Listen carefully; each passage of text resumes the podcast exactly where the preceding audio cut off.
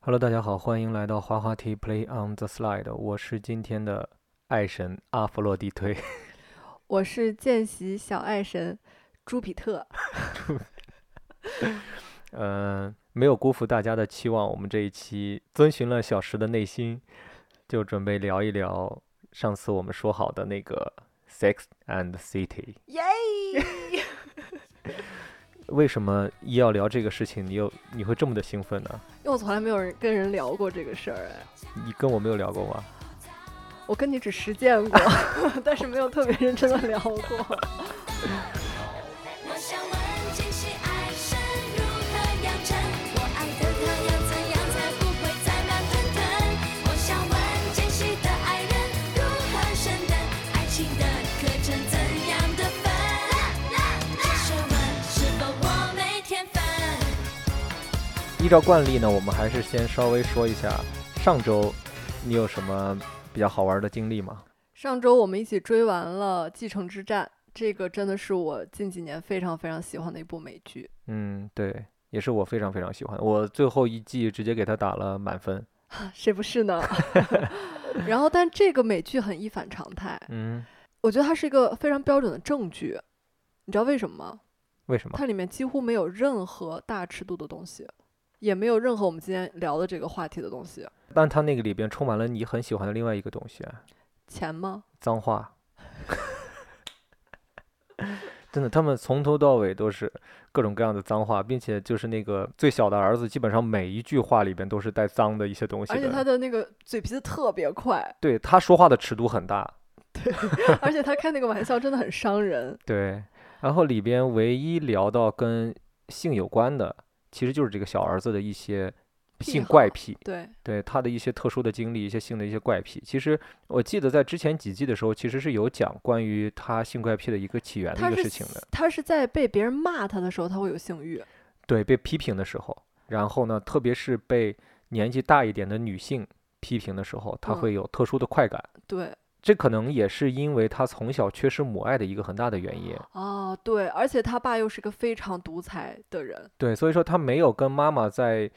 正常生活中有过那种母亲那种教导呀什么的，可能嗯哎有一个比他年长的女性以一种教导的口吻在跟他说一些事情说，就类似于说哎你不能这么做，这么做是不对的，或者怎么怎么样的时候，他会觉得嗯， 哎，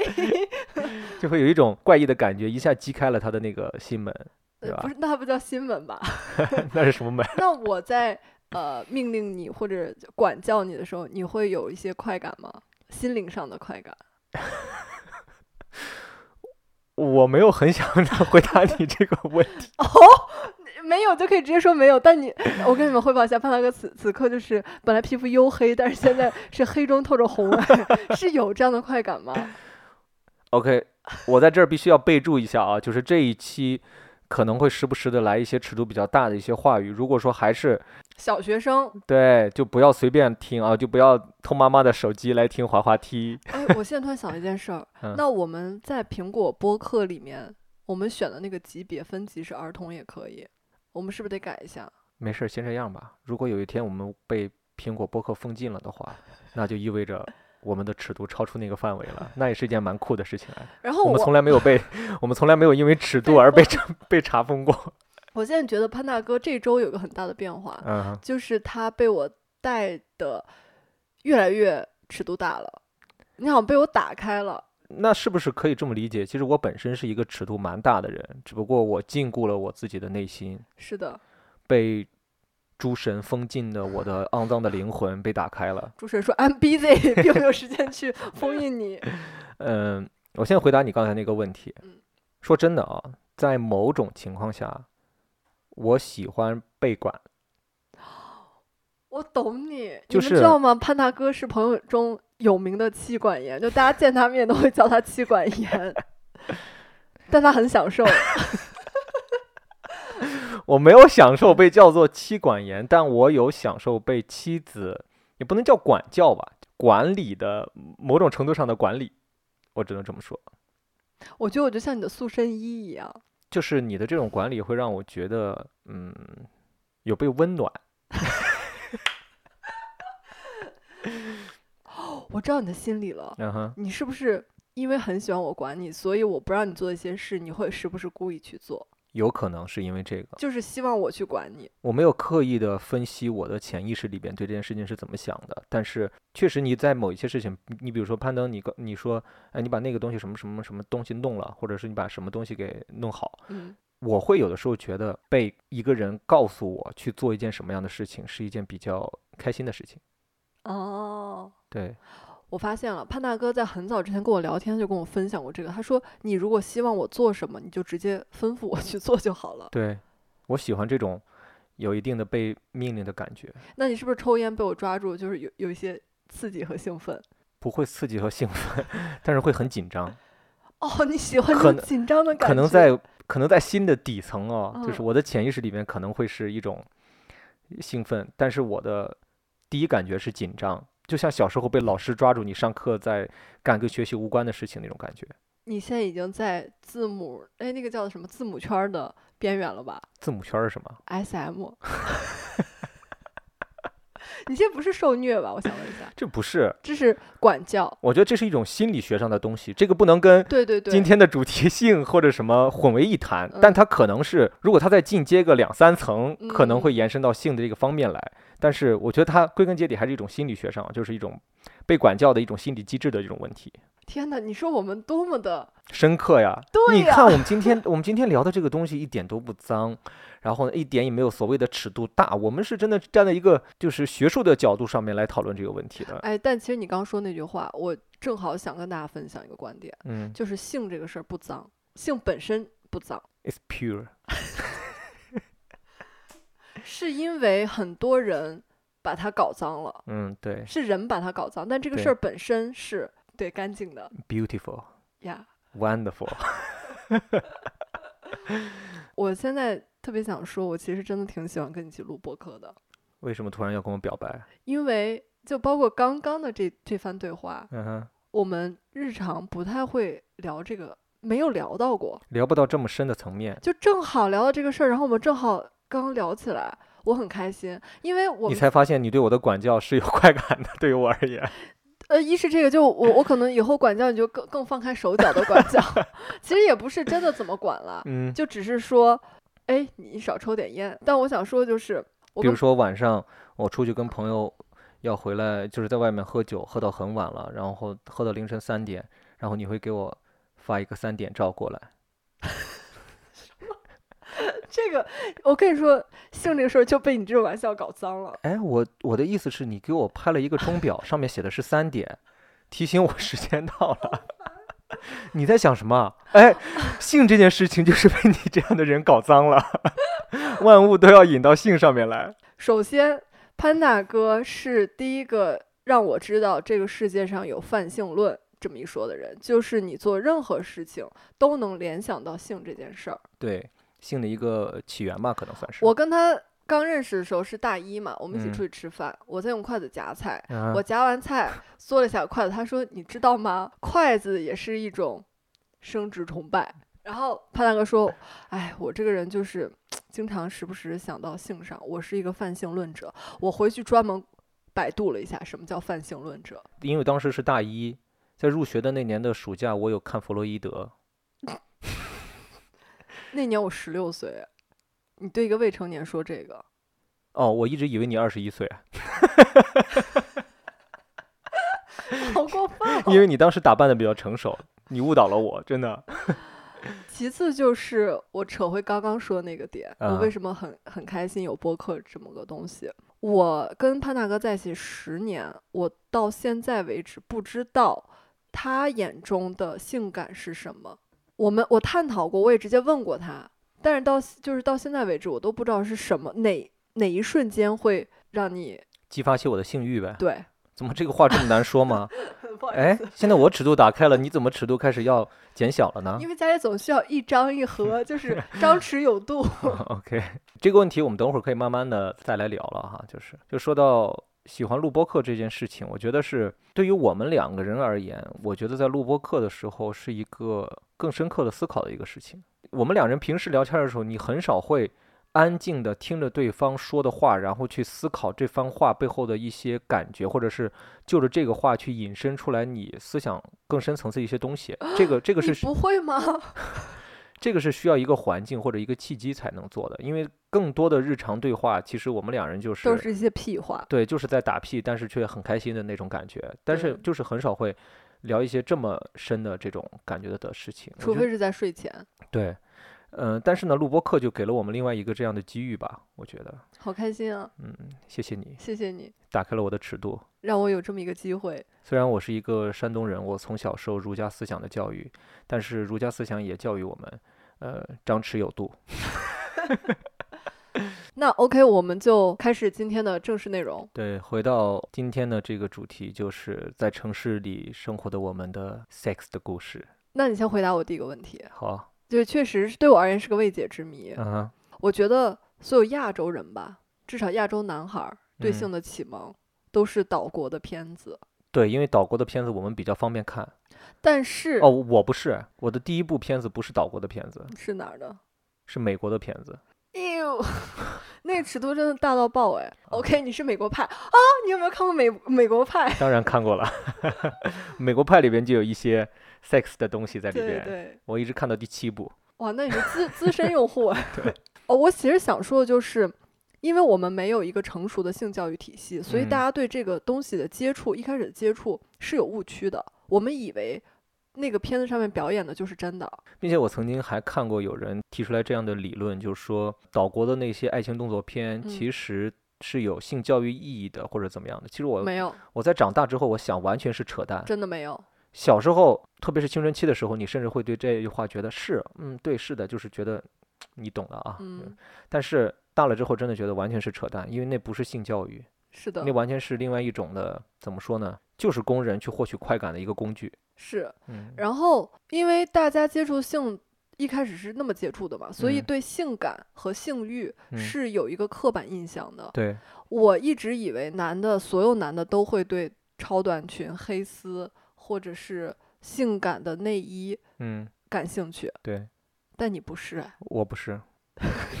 所以我很好奇，什么是会让让你觉得很性感呢？长款羽绒服， 看不见人就是最性感的。就是留给你充足的想象空间，是吗？没嗯有开玩笑了。其实我自己到现在为止也也一直在探究这个事情，就是到底什么对于我而言的性吸引力是最大的。我那对我在找现我在有一个可以暂时成为答案的答案吗？嗯，有吗？你说的是某种穿着，或者是某种不是，装备就是让你觉得性感，或者说我哪个瞬间让你觉得性感？呃，我觉得性感可能对于我而言还是那种犹抱琵琶半遮面，欲遮还休的那种感觉。那你现在可以立刻说出一个我性感的瞬间吗？哇，我刚说的这个要说到你身上去，感觉尺度会很大哎。你真有说觉得我跟你结婚那天很性感，对你跟我结婚那天很性感，就是你那天穿的那个婚纱婚纱就让我觉得很性感，哦，那个程度就是性感了。那个程度在我的世界里边算是性感的感觉。完了完了，你爸也在现场。这个东西不太好遗传的，真的。 哦，那你性感的很正派哎， 呃，性感的很正，我性感的很正派。因为那个裙嗯子多么，就是在我看来它是有性感成分的，因为它差针开的很低。嗯我当天就是我婚礼现场当天，有很多我们的男性朋友嗯确实有觉得哇哦，嗯，对吧？对他是说没想没想到我胸这么大，他们他们这么说的吗 对他们说没想到我胸这么大。 ？OK，完了，潘东拿出小本本记 下了。婚礼上面那个名单我还都在 呢，所有的男性全部红圈儿标出来。 你说真的，你觉得那个是性感的？呃我不是那种怎么说呢，想象到某一种东西，我觉得很性感，比如说黑丝，嗯，很多男孩会觉得黑丝很性感。嗯我甚至有朋友就是看毛片儿就必须得看黑丝的毛片儿，他才能够解决最后的那一步。那他是真的喜欢黑丝。对，但是对于我而言，我就觉得我找不到任何黑丝给我带来的一些，嗯，怎么说呢，审美上的一些觉得它性感或者是性有性欲的感觉。我想到你有有一个点，你真的觉得性感，啊，制服。制服，我说的制服不是专门去买一身廉价的制服穿上去假扮角色扮演什么的，而是你看到我小时候穿，军装吗？对你说你觉得还， 你记得吗？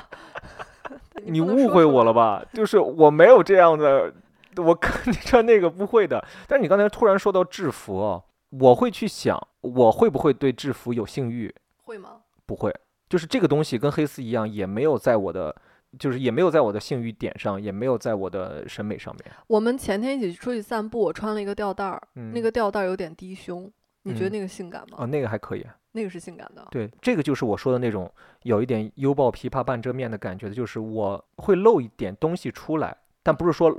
露点啊，就是说我会露一些身体的一些一些地方出来，肩膀啊，比如说手臂啊，比如说后背引啊，起你的遐想，对，但这不个要很重要。但不要太暴露。那我之前穿一个前面是整个捂住，但是后背是整个露着大露背的连体裤，那个性感吗？那个就那个可能对我而言就还好，啊，所以后背不是你喜欢的地哦对方。对，我反而会对后背上有纹身的稍微多看一些。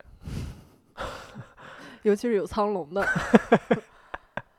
对，说实话，那个吊带儿我穿出去，路上每一个男性都回头看我了。嗯、就是我觉得这个是一个男性本能上的一个东西。我觉得就这不光是男性，嗯因为我我们当天散步时候有探探讨过这个问题。啊，对对对，我跟你说，我也会看。嗯我看到女孩身材非常好，或者是浅浅的露着一些很性感的部位，就我会想去多看几眼。我一定会盯着看。我觉得嗯我就很、很开心，我看的，嗯，我没有对想亵渎她意思，我就是嗯觉得嘖很棒，欣赏。谁会一上来就想亵渎别人呢？亵渎不都是联想出来的吗？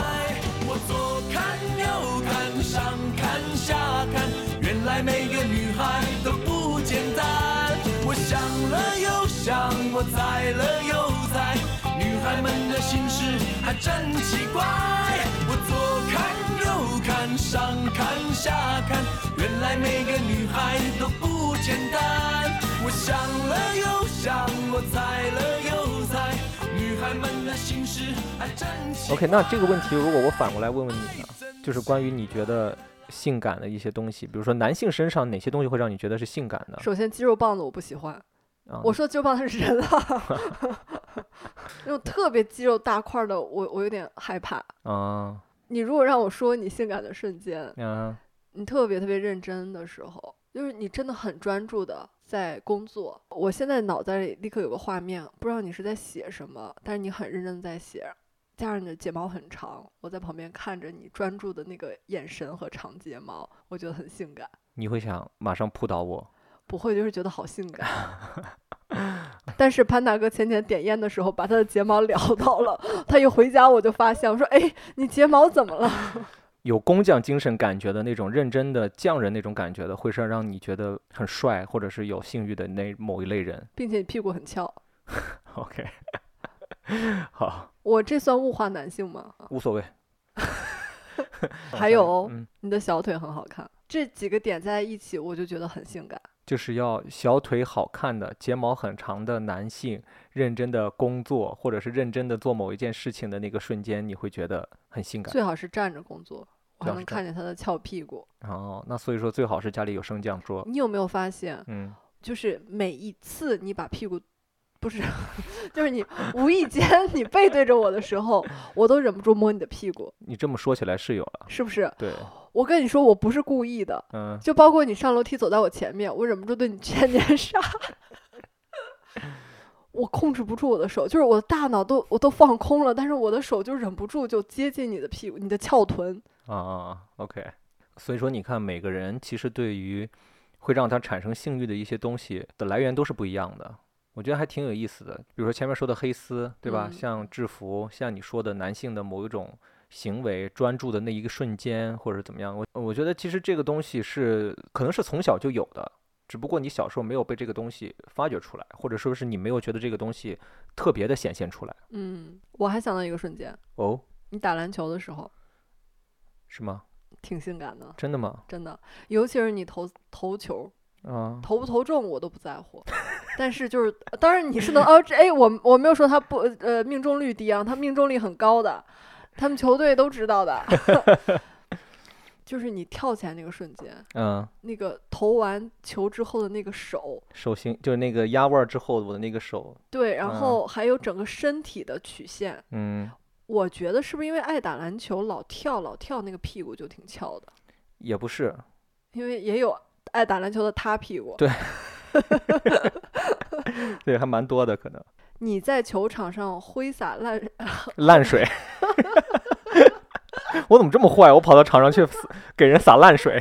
洒汗挥洒汗水的时候就很性感。 OK，我又想到一个 性感的瞬间，我可以分享吗？可以，我们一起在泳池，你那次要教我游泳，嗯我有点害怕。嗯然后，因为你们也知道游泳就会穿的很少嘛，嗯我很害怕。然后你就想拖住我，或者是抱住我，就是拯救我。嗯，但是在泳池里，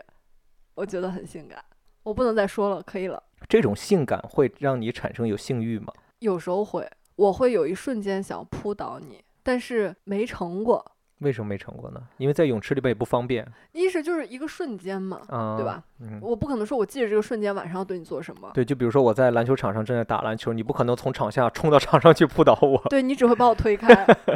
而且潘大哥如果当天打了篮球，我们也不能 do something，啊，对，特别是现在哈，年轻的时候还好，毕竟他打全场，然后要打将近三个小时，真的很累，我可以理解。说到这一点啊，就正好可以说一下，就是其实随着年龄的增长，你会确实很明显的发现一点，就是你 do 爱的那个频率会下降。你为什么先用这个这个词 啊？因为这个词很可爱呀、d o 爱。正好今天跟你探讨了，我也就放开问一个问题了，就嗯是他们说什么女人三十如狼，四十如虎，你现在到了如狼的年纪了，你有如狼的感觉吗？哎，真的没有，是不是因为太累了每天？工作太多是吧？对没有如狼的感觉。我可能会直接变成虎吧， 也可能我直接坐在地上。之前年龄没到的时候，总会觉得老话讲的这些事情就是就是对的。所以说我一直很好奇，因为我在想，在女人如狼似虎的年纪的时候，那男人也应该是配合上如狼似虎的感觉。但是后来我发现，到我过了三十岁，特别是今年到了三十五岁的这个这个线上面，你会发现性这个事情变得，首先第一不会那么频繁了，嗯，然后第二你就会发现每一次夺爱好可爱哦。每一次的多爱都会让你觉得，哇，我感觉得缓几天这种感觉。我现在觉得说女人如狼似虎这个嗯古老话啊，是对比出来的吧？是不是因为男的年纪越大，体力确实不太能跟得上，嗯哼，但是这个事儿对女人的身体影响没有那么大，有可能，所以这么对比出来的。这也是个我们从来没有涉足过的领域，也没有认真去探讨过。我觉得切身经历来而言，我觉得可以就是奉劝正在听节目的男生，年轻的时候啊，不要天天就想着玩儿游戏，在那儿坐着。虽然那个时候你不会有什么感觉，但等你过了三十岁之后，你会发现，曾经你在那儿做的那些时间，都会变成你将来没有办法那么高频 享受快乐呃的一我个以为点。啊你是要劝大家多运动呢。这我还没说完嘛，哦所以说你们一定要在年轻的时候多蹲腿，哦，蹲腿是真的有用的，蹲腿会促进睾酮，就促进睾丸激素的分泌。你切身体会是真的有用。是的，并且我知道的是，我的健身伙伴里面有很多人蹲腿会蹲硬，这是可以说的吗？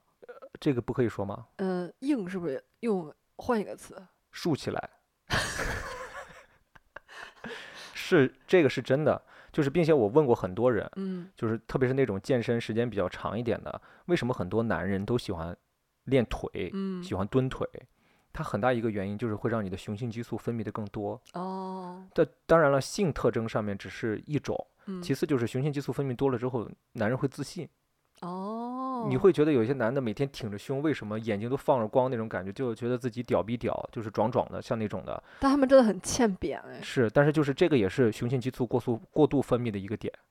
哇，你这么一说，我现在可以想到雄性骄傲的样子，对，大公鸡就是这样的。是的。我还记得有一次，我当时在健身的时候，跟我哥们儿一起健身的时候，我们那天是练腿嘛，嗯，然后他比我先练的，然后我上午去的晚，我就先做有氧，他在那儿去蹲腿，然后然后因为下午他要去接孩子，嗯中午他就在那个我们的，因为当时是个私人健身房嘛，嗯就我们三个人，我教练和他，他就说，哎，我去那边儿地上躺会儿，嗯，稍微睡一会儿，去接孩子。然后他刚躺下没有几分钟，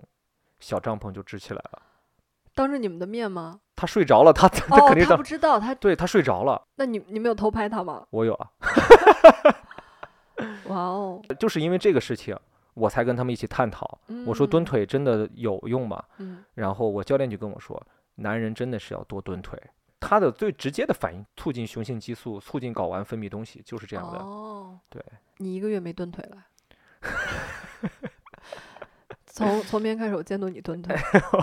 好，真的年轻的时候要多运动，这个是嗯个底子，要不然等你过了三十多岁之后，你会发现你身体下滑的很厉害，你很难配合上你的另外一方，就是享受那个欢愉的时光，其实是蛮扫兴的一件事情，并且很多人的婚姻问题也就出现在性上面，嗯这个是我们肉眼可见的。三圈右，三圈脖子扭扭，屁股扭扭，早睡早起，咱们来做运动。抖抖手啊，抖抖脚呀，请做深呼吸。全爷爷唱唱跳跳，我也不会老。笑眯眯，笑眯眯，对人客气，笑容肯举。你越来越美丽。哎，那我还想问你一个事儿啊，嗯不哼，知道你有没有跟你其他的有长时间，嗯，其他的结婚或者有长时间恋爱关系的哥们儿交流过？嗯就是激情这个事儿嗯，是会褪去的吧？必然的，就对于男男人来而言也是这样。必然的，这个是肯定的一件事情。嗯就是当然了，它关联的点就是我刚才说的，你的体力的下降，你的嗯雄性激素的降低，你的新陈代谢的降低，而导致你对你首先你的大脑皮层分泌的关于性欲的那部分的液体就会减少，加之你跟这个人相处时间更长之后呢，那种熟悉感，嗯没有再更深的探讨或者是探索的一些东西，而让嗯你觉得每次都是做一样的事情，嗯，就那种。厌倦感和疲惫感是，我觉得是所有人都会产生的。真的就是潘大哥每天晚上特别幸福的抱着我，紧紧抱着我睡觉。他说：“我觉得抱着你就好幸福、哦。那不然呢？” 对，我觉得很好，就是跟大家分享一下。关于激情褪去这个事情，是一件特别难以避免的事情，特别是当然我们今天聊的主题就是性嘛，嗯对吧？就是最直观的一个反应就是相处时间长了，包括年纪大了之后，特别是我觉得还是那句话，三十多岁真的是一个坎儿，你30三十岁之后就立刻会对这个有一些衰退，对吗？三十对差不多的，差不多三十一二岁的时候，你就会明显的发现，就前几天我们打篮球的时候，嗯，跟一个四十多岁的我们球队的人一起去聊天的时他更候，没有了。就问他体力的下降的点，他说他是在三十二岁，就很明显的。哦，然后我就问我说：“那你现在频率怎么样？你说的频率是就打是球的频率吧？做爱的频率你直接问他做爱的频率。啊？就男孩之间其实会挺大尺度的聊这些东西的。”他说：“一个月一次吧，是正常的。但是如果说他最近身体状态比较好，差不多一个月能两次，像这样的。说实话，就是这件事儿，嗯我之前也困扰过。嗯我因为我们没有参照物嘛，我嗯们只知道自己的生活是什么样的。嗯如果你想获取这个相关方面的信息的话，嗯这种方面的教育就是色情电影和或者是色情小说，嗯但是没有人往后教说你婚姻生活会怎么样，嗯，对？吧？然后我就后来问皮尼尔，嗯我说你们多久一次啊？ 我我只是想找一个参照，我想知道嗯自己现在这样是不是正常的。说 every day，没有， 怎么可能？我我只是想找一个参照，我嗯发现哦，原来我们是这样都是正常的，我对就放心了。这是随着年龄增长不可避免的一个问题，嗯，就是激情的衰退和性欲的降低，然嗯后而导致的你们同床的这个次数会我越来越低。嗯跟你们说，啊少看点那种色情小说，就是里面写的都是完完全是那个作者意淫出来的，根本不符合现现实。嗯什么一夜七次郎这样的，只存在于二十郎当岁、十几岁的时候。对，然后但是他有些小说里面会写这男的呃就什么什么，摸一摸他的后背，然后这个男的就嘚儿。就一柱擎天了对，就是有很多很很奇怪的东西，哦，但并不是这样的。嗯，还有前几天我跟几个哥们儿一起喝酒，嗯然后我们有聊起来这个事情，就是男人，特别是在过了三十多岁之后，有固定的伴侣、结嗯婚或者怎么样之后，还会不会打飞机？对我很好奇，所有我认识的人嗯，给我们的反馈都是会，是吗？对，那你呢？会。哎，你之前不是这个答案啊，你现在是现在是为了面子吗？不是坦白， 我们也没有怎么样深刻的去探讨这个问题是为什么。但是后来我达成了一种共识，就是说确实会有这个，我觉得这个东西跟激情衰退是有一定关系的。为什么？就可能男人在性这方面发现最忠实的伙伴是自己的左右手。啊，我所谓的唯一不会厌倦，其实并不是来源于左右手，而是比如说去看一些毛片儿，看一些嗯成人的东西，嗯来给自己获取快感，来打飞机？呃，我其实也想在这里问一下各位女性，你们会介意自己的另一半明明跟你交往，但是会看借助外力然后去获得性高潮吗？就比如说是什么看毛片儿打飞机，看毛片儿、打飞机，然后玩玩具，你不会还玩玩具吧？没体验过。 你不会要送我一个玩具吧？ 那怎么 会呢？因为有人是介意的，嗯，对，我会觉得，比如说路路边路过一个美女走嗯过去，或者说穿着稍微蛮性感的女孩儿嗯走过去，我们两个同时去看，嗯，我不介意，嗯因为我觉得这很正常。啊哈我我也我也看，但不代表我想对跟他发生点什么。一个很帅的男孩儿从我旁边走过去，我也会看两眼。我也会看两眼。，对，就是他不代表想要怎样。嗯但是有一次，他们也是一对儿，咱们一起嗯吃饭，吃嗯完饭我就说了，我说哎，你在 ins 上关注了好多美女啊，嗯，然后他老婆生气了。那你嘴巴蛮大的。对，嗯，就是因为我们是不我不太介意这对个事对，儿，因为为呃前提是我们跟那个男孩儿的关系更熟一点，嗯跟他老婆可能就是，因为我们跟那个男孩儿可能就是真的是能随便开玩笑那种，但是跟嗯他那个跟他老婆当时没有那么熟吧，就是嗯我这也是我们疏忽了，对吧？就是但是呢，我现在现在反思一下，可能嗯这事儿就真的分人，嗯有的人去关注很多美女嗯是有目的的，嗯他我们知道不是，他嗯只是单纯喜欢看，嗯，那你会介意我关注一些美女吗？嗯，会 哪种啊？就是像他关注的那样的，他关注的可暴露了，呃，你也关注吗？有可能，那你会介意吗？嗯，我不介意，但我希望你能跟我分享，啊啊，你懂吧？嗯，我懂。就这样，我知道你不是一个偷偷那个的，偷偷哪个呢？就是你偷偷去享享受一些东西，享受。你得跟我分享。 可是，比如说，男生其实有的时候在某些瞬间就是想偷偷的在自自己己的房间里边，或者是在玩儿是自己，对，我觉得 OK 没有关系，是吧？嗯，嗯，就这个是特别正常的事情。当然了，我关注他们也是一个很正常的事情，因为我要学习他们怎么拍照，对对，然后来给你拍美照。我完全能理解，嗯，尤其是我们现在其实三十多岁，心智都成熟了嘛，嗯每个人都会有一个有一些瞬间嗯，想要自己待一会儿，对，自己解决，嗯，对吧？对我现在特别能理解这种，就是这这种情绪的产生。就它不代表说你的另一半儿对你没有吸引力了，嗯，哦，对，我想起来了，那天跟我哥们儿在聊这个关于就是男性结了婚之后还打飞机这个事情上嗯面的时候，他跟当跟我说了一句话，他就说，其实有的时候啊，嗯他只是想简单的获得那一瞬间的那个快感，啊、因为 把精液射出来就好了。哇塞，要说的这么细节吗？你去看大夫，大夫不也会跟你这么说吗？对吧？但是呢，他一想到要得爱，他需要回去以后先洗澡，然后呃，他老婆也要洗澡，洗完之后两个人都要在就要躺在床上，再进入到一个情绪里边去，他会觉得这个过程很很麻烦。 点我呢不是我说了，是他说的，这不是我说？I 的。 have a friend。他老婆嗯对于性这个事情，其实有的时候不是那么积极，你知道吗？嗯，就是他老婆是一个特别特别被动的人，所以说他有时候觉得都不如我睡觉以前的时候去厕所嗯，打个飞机，就觉得很轻松很爽有时快，候只是为了快点入睡。就是很开心的一个状态。那你一般就是自己取悦自己，嗯，是会在我在这个房子里的时候，还是我不在我觉得绝大多数是你不在，啊？我觉得绝大多数数的男生嗯。都是，比如说两个两人住在一起，可能女朋友出去了或者怎么样的时候，他可能会取悦一下他自己。跟着我左手右手一个慢动作，右手左手慢动作重播。这首歌给你快乐，你有没有爱上我？跟着我鼻子眼睛动一动耳朵，转耍帅换不停风格，青春有太多未知的。所以说，特别是随着年纪的增长，我觉得到了三十多岁以后，我蛮能理解，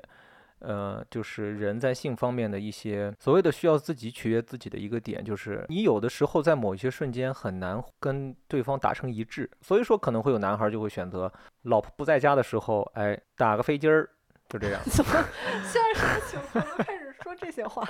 上一期我有看到一个网友留言，啊他哈有说到过，他很期待我们聊这个话题，嗯他就有抛出他的一个困扰，嗯就是他说她是那种不是很喜欢杜爱的人，但嗯她的男朋友欲望很高，嗯然后觉得两个人总是不在一个频率上，嗯就还挺痛苦的。嗯，就不能同频这个事情，我们也蛮能理解的，对吧？你能理解 吗？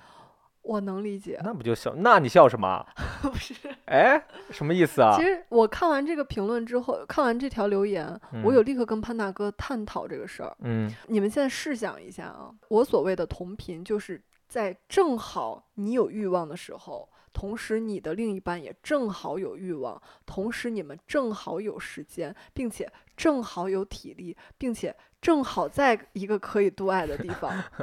是吧？那这得多巧啊，那这得。真的很难。对，所以说其实同频是一件不是很简单的事情。但是呢，他说这个同频可能就是一个日常的，就嗯是本来一方的欲望就会比另一方更强，嗯，怎么办？怎么那解决？那这个说真的，我觉得就是一定要说出来这个事情。就你只跟他直接聊。对，你要直接跟他聊，你说，嗯，我现在不太想这个，想做，然后但，是你知道吗？嗯就是当一方热情似火的时候，嗯你拒绝第一次，你说现在不想做，他会他可以理解你，嗯第二次也可以，嗯但第三次、第四次，他被拒绝很多次之后，嗯，他会不会去寻求别的方式来解决他性上的需求呢？我说真的啊，嗯以我的感觉是可能会。我觉得铁定会。当然，我先站在男人的这个角度上去想啊，感觉到了想跟你的另一半享受一些男女鱼水之欢的时候，嗯，兴致高涨，嗯，但是另外一方却说我有点累，或者是状态不太好，对，然后把把你你推开，把你拒，绝的时候，肯定会蛮失落的。这感觉真的很不好。是，但是你们猜我怎么知道？突然感同身受来。嗯就我觉得前面他可能会自己解决，嗯但是性这个东西它嗯没那么重要。嗯，但是呢，它又很重要。它就像什么呢？它就像炒菜里面的那一点点盐，你吃多了盐对身体也不好，但你不吃盐甚至会没力气。对，其实这个问题挺难的，我觉得对于我而言挺难的，因为我确实也没有深刻去思考这个问题。我觉得在这个时间点上，如果有朋友对这个问题有一些想法的话，我们可以发出来。我觉得嗯听一听这个方法行不行？啊就是两个人就是说开了，把这个事儿放到台面上说，这个事儿真的没什么，这个事儿绝对不是情侣之间不能聊的事儿，情侣之间什么都可以聊。这这个事儿尤其得聊，这样才能和谐。嗯包括你希望他怎么做，嗯，你都要说出来。你告诉他，比如说我现在代入自己是有需求的那个人，我告诉他说我真的有需求，嗯，希望能跟你发生，我真的有这个这方面的需求，哎，你就说直接一点嘛，绕来绕去就我想要。要要要。 但是呢，我也理解你是一个对这方面需求很低的人，有没有可能我们稍微平衡一点，或者说你告诉我我怎么做才能打开你，让你有点想要？啊，是不是我之前，比如是我们磨合的不好，是我哪儿没做好，让你不是那么喜欢做这件事情？我们对可以一起探索一下。啊 但如果我们一起探索完，那个留言是女孩嘛？嗯我现在带入女孩的角度，我想，那会不会是这个男孩嗯并不是那么会独爱？女孩是需要前戏的，嗯她是不是没有做好前戏？嗯要么就是这个女孩本身没有那么强的性欲，要么就是她对性的回忆不是特别美好，嗯嗯，会疼或会怎么样？明白。那他就不想要，先沟通，试图去解决。嗯如果发现两个人实在在这个事儿上不能同频，那我嗯觉得大概率会以分手收场。有可能。嗯，怎么样让对方感受到性的美好呢？带领他，就尝试更多的东西。未必是玩儿太多花活儿， 而是你了解到他的需求，了解到你用什么样的方式能让他感受到快乐，能享受这件事儿，啊，就是未必都是毛片儿上教的，嗯，懂吧？比如说男孩儿，你可以稍微看看跟生理啊相关的书，嗯了解一下女性的身体结构、生理结构。或者是去听一些女性博主的一些一分些享视频啊，或者是播客。我记得有很多这样的科普的，是的，就我跟你们说啊，一定要去看一下科普，真的很重要，嗯你能更深更深入的了解你的身体。嗯包括我看过科普说。百分之多少啊？就是类我那个比例很高的女性是没有阴道高潮的，嗯在你不知道这个事儿之前，你会想是不是我有问题？嗯为什么我看电视里的女的都好爽，嗯，为什么？么我一点儿都不爽？是不是我的问题？嗯不是的，嗯你要去了解你的身体。嗯然后那天我跟潘大哥还分享了一下我对我的身体的一个观察。你们也知道，女性是会随着生理期身体有一个激素的分泌嗯和骤降，不光是这个东西嗯的变化，它会带领你身体其他的很多地方都是有变化的。所以我觉得，就据我观察，我的身体都并不是刨去大姨妈那周，并不是二十一天都适合独爱的。嗯就有的时候会不舒服，这个我觉得是生理的问题。如果恰好能在我身体最舒服的那一天度爱的话，我嗯还是挺享受这件事儿的。那这不一个月才一天吗？ 不是，我就 我就是举例子，我举例子啊。嗯，刚才我总结一下你说的话的感嗯觉，就是说、两个人首先在时间这个层面上面去探讨、去寻找。我们先以一个月为单位哈，就是先一起去寻找这一个月里边，女孩这边会对性有想法、有感知的那几天，嗯然后先把那几天先找到，嗯然后在除了那几天之外的时间，可以一起去探索它，去试着去寻找，看可不可以。嗯可能那几天不是完全的不想要，而是那几天只是一个很平淡的感觉，可能压根儿就没有想要不要这件事情。如果说你们用一定的方法嗯，获取了一定的找，就是找到一定的乐趣，说不定会在那几天也可以呃，就整个要探索，啊。对，也是也像你说前面先先找嗯到他最、最喜欢的那几天，身体最适宜度爱的嗯那几嗯天，嗯但其次就是发掘他身上的一些敏感点，嗯，他嗯喜欢你怎么做，嗯，需要去沟通。上次我们聊完同居那个事情，嗯还看到有一些很保守的一些评论，嗯，对。对，就关于觉得也男女不是保守了，可能就是他， 对，就是保守。对，就受到了一些保守的教育，或者是他本身年纪就比较大，可能是嗯作为一个保守的人的存在。其实现在很多人对于性这方面的一种理解和需求，都还是处于最基本的一个层面上面的。一是传宗接代，二是想着只是单纯的满足一方的一种需求，而没有想着把这个事情变成一件快乐的事情。对，我觉得千万不要想着说你是为了满足对方，对，这个事儿变得特别没意思。这个事情一定是在这个过程中寻找让自己快乐的那些时间，嗯，这个是最重要的。其实在这里我还是想安利每一个女孩儿去看一下《欲望都市》，这真的非常非常适合女孩儿去看。在那个年代，嗯中国也拍了一版中国的《欲望都市》，欲望比较强的那个女性角色好像是蒋雯丽演的。嗯而且她还挺漂亮的，嗯，就是对标《欲望都市》。你其实想想那个年代的尺度更大，嗯现在电视上不不可能见到这样的角色。刚才你说完那一番话的时候，我其实有一点觉得，就是性这件事情上面，男女也是不一样的嘛。男性其实获得性快感的那个方法和方式，可能会相对而言更简单、更嗯快速，是也的更单一一点。是的，当然了，我不排除有一些人需要通过一些别的方法，或者是更嗯深层次的一些东西，才能够激发出来他更强的欲望，或者是获得嗯更强的快感。但我只是说，绝大多数的人嗯，理解的性，可能就是做爱的那一下，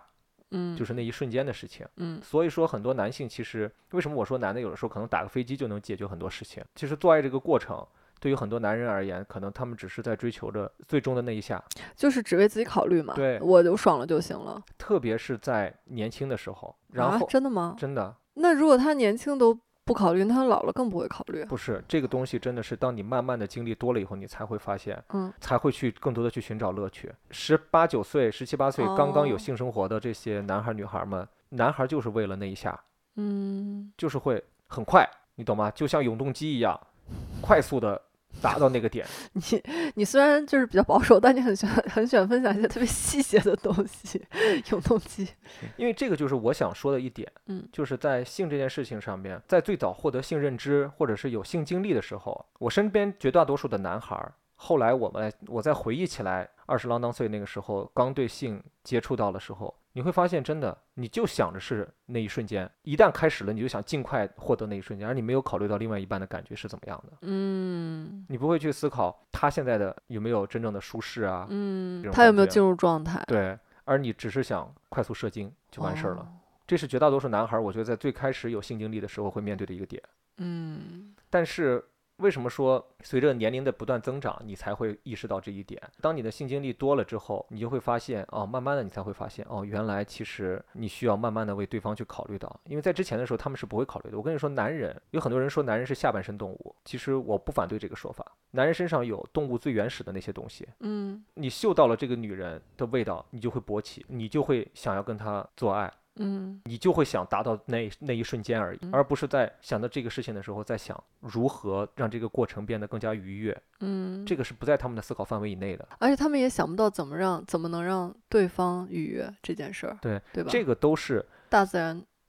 天生的，对，你看动物的交配没有快感的，特别是我们去动物园看到的，我们在央视、 我们在纪录片频道看到的那些动物交配的那些画面，都是很快就完事儿，嗯，他们不追求这个过程。嗯，但人这一点就是人跟动物本质上的不同，就人进化了嘛，人进化了以后，人需要的东西更多了，嗯人需要获得的这个这个快乐的这个过程。时间更长，从中需要有的一些技巧也好，有的一些方法方式也好更多，然后每个人对这个的感知又不一样，嗯其实我们在看我我记得啊，我们在看有一个纪录片的时候，我忘了是看克拉克森农场还是看哪个来着。你其实发现动物也是有一些个例是不一样的，嗯有一些母牛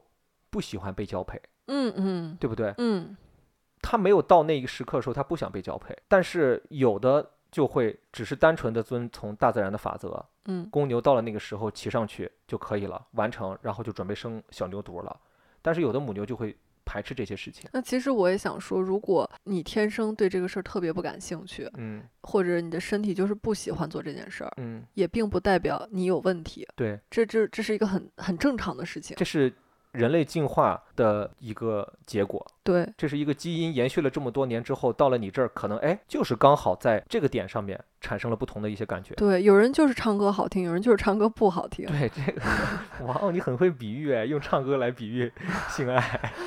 我们当然今天聊的这些，包括男女同频也好，包括说是获得两人共同的快乐也好，这些东西都是绝大多数人，嗯，或者是说我们身边看到的一些案例哈，绝大多数人是适用的。但是如果说你作为那个个例，不要觉得自己是不好的，是不对的，嗯，对吧？嗯你就是属于那种不愿意跟人做爱，嗯但是喜欢自己获得快乐的人，我们也能理解。嗯其实这也是没有错的，因为这个东西太复杂了，这个东西无论是从心理还是从生理结构上面去分析，都会有千变万化的那种区别在。我要快乐，我要能睡得安稳。有些人不抱了才温暖，离开了才不恨。我早应该割舍。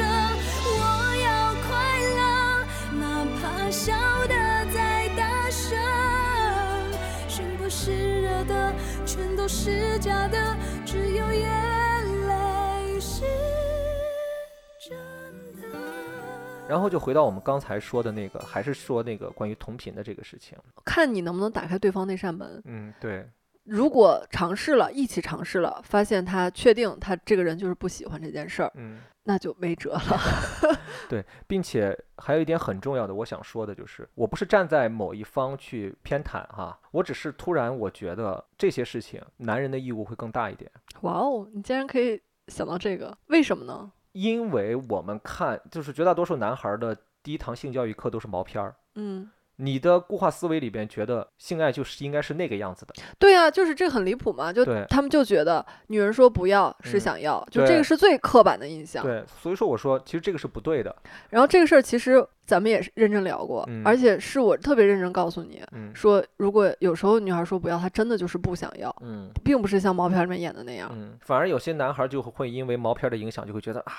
他越说不想要，就是因为他越想要、啊嗯，就是他们完全误解了这个东西，嗯，毛片儿这个东西，这是一个单独的一个文化产物。包括我前段时间有看网友推荐的那本书《东京贫困女子》，我们就只拿岛国来举例，嗯就整个他们的色情市场、色情产业，他们嗯其实已经是色情产业了，嗯就是只是为了单纯服务于男性。我也想了解嘛，嗯我在看的时候发现，它并不会让我特别的开心，嗯它的视角都是男性视角，嗯所有的事情都是女性服务于男性，嗯让男性觉得自己很爽。所以我不喜欢，嗯就是这个东西本身就是，就男性一定要认清，就是这个东西本身就是为了让你取悦，单就是纯为取了悦你们而出现的对，这就么一是个为了产业。就是为了满足你大，为了满足你大脑皮层上的那个激素的分泌，为了满足你雄性荷尔蒙的一种释放，而给你创造的一个视觉感官上的一个东西，嗯，就为了让你看到它，你会唧唧硬起来。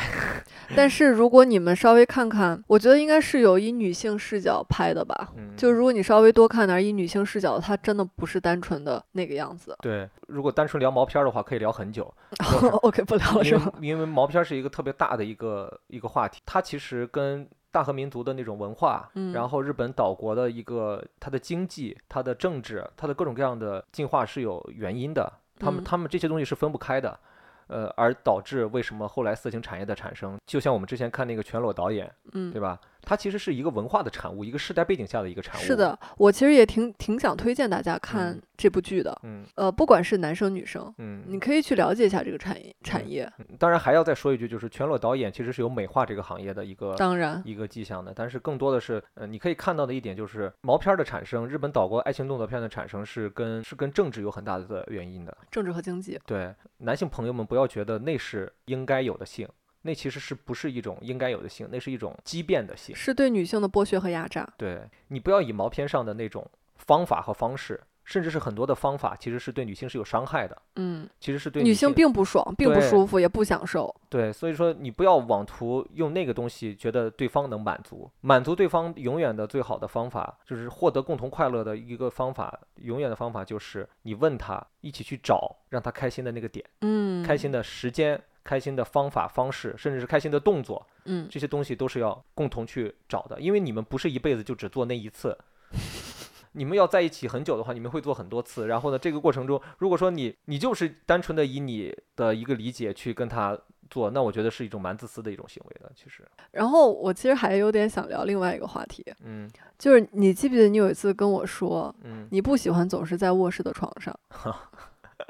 我觉得这个跟我们前面刚聊的那个激情退激情去褪去嗯是有一点关系的。我理解的啊，嗯他们不是说三十天可以养成一个习惯吗？嗯你重复干一个事儿就会变成习惯。嗯你如果总是在一个固定的流程之后，在一个固定的地点发生一件固定的事情，它只能变成一个肌肉记忆。就会变成很多人嘴里说的交公粮。哦，我特别不喜欢这个说法，你知道吗？我特别不喜欢，嗯就是我一直不理解这个话，嗯而且我一直很讨厌这个话。不是这个家不是我们的吗？嗯 你觉得给这个家是交公粮，那我陪你一起，我也觉得我是在什么搞公益，搞公益感。我是 NGO 组织的。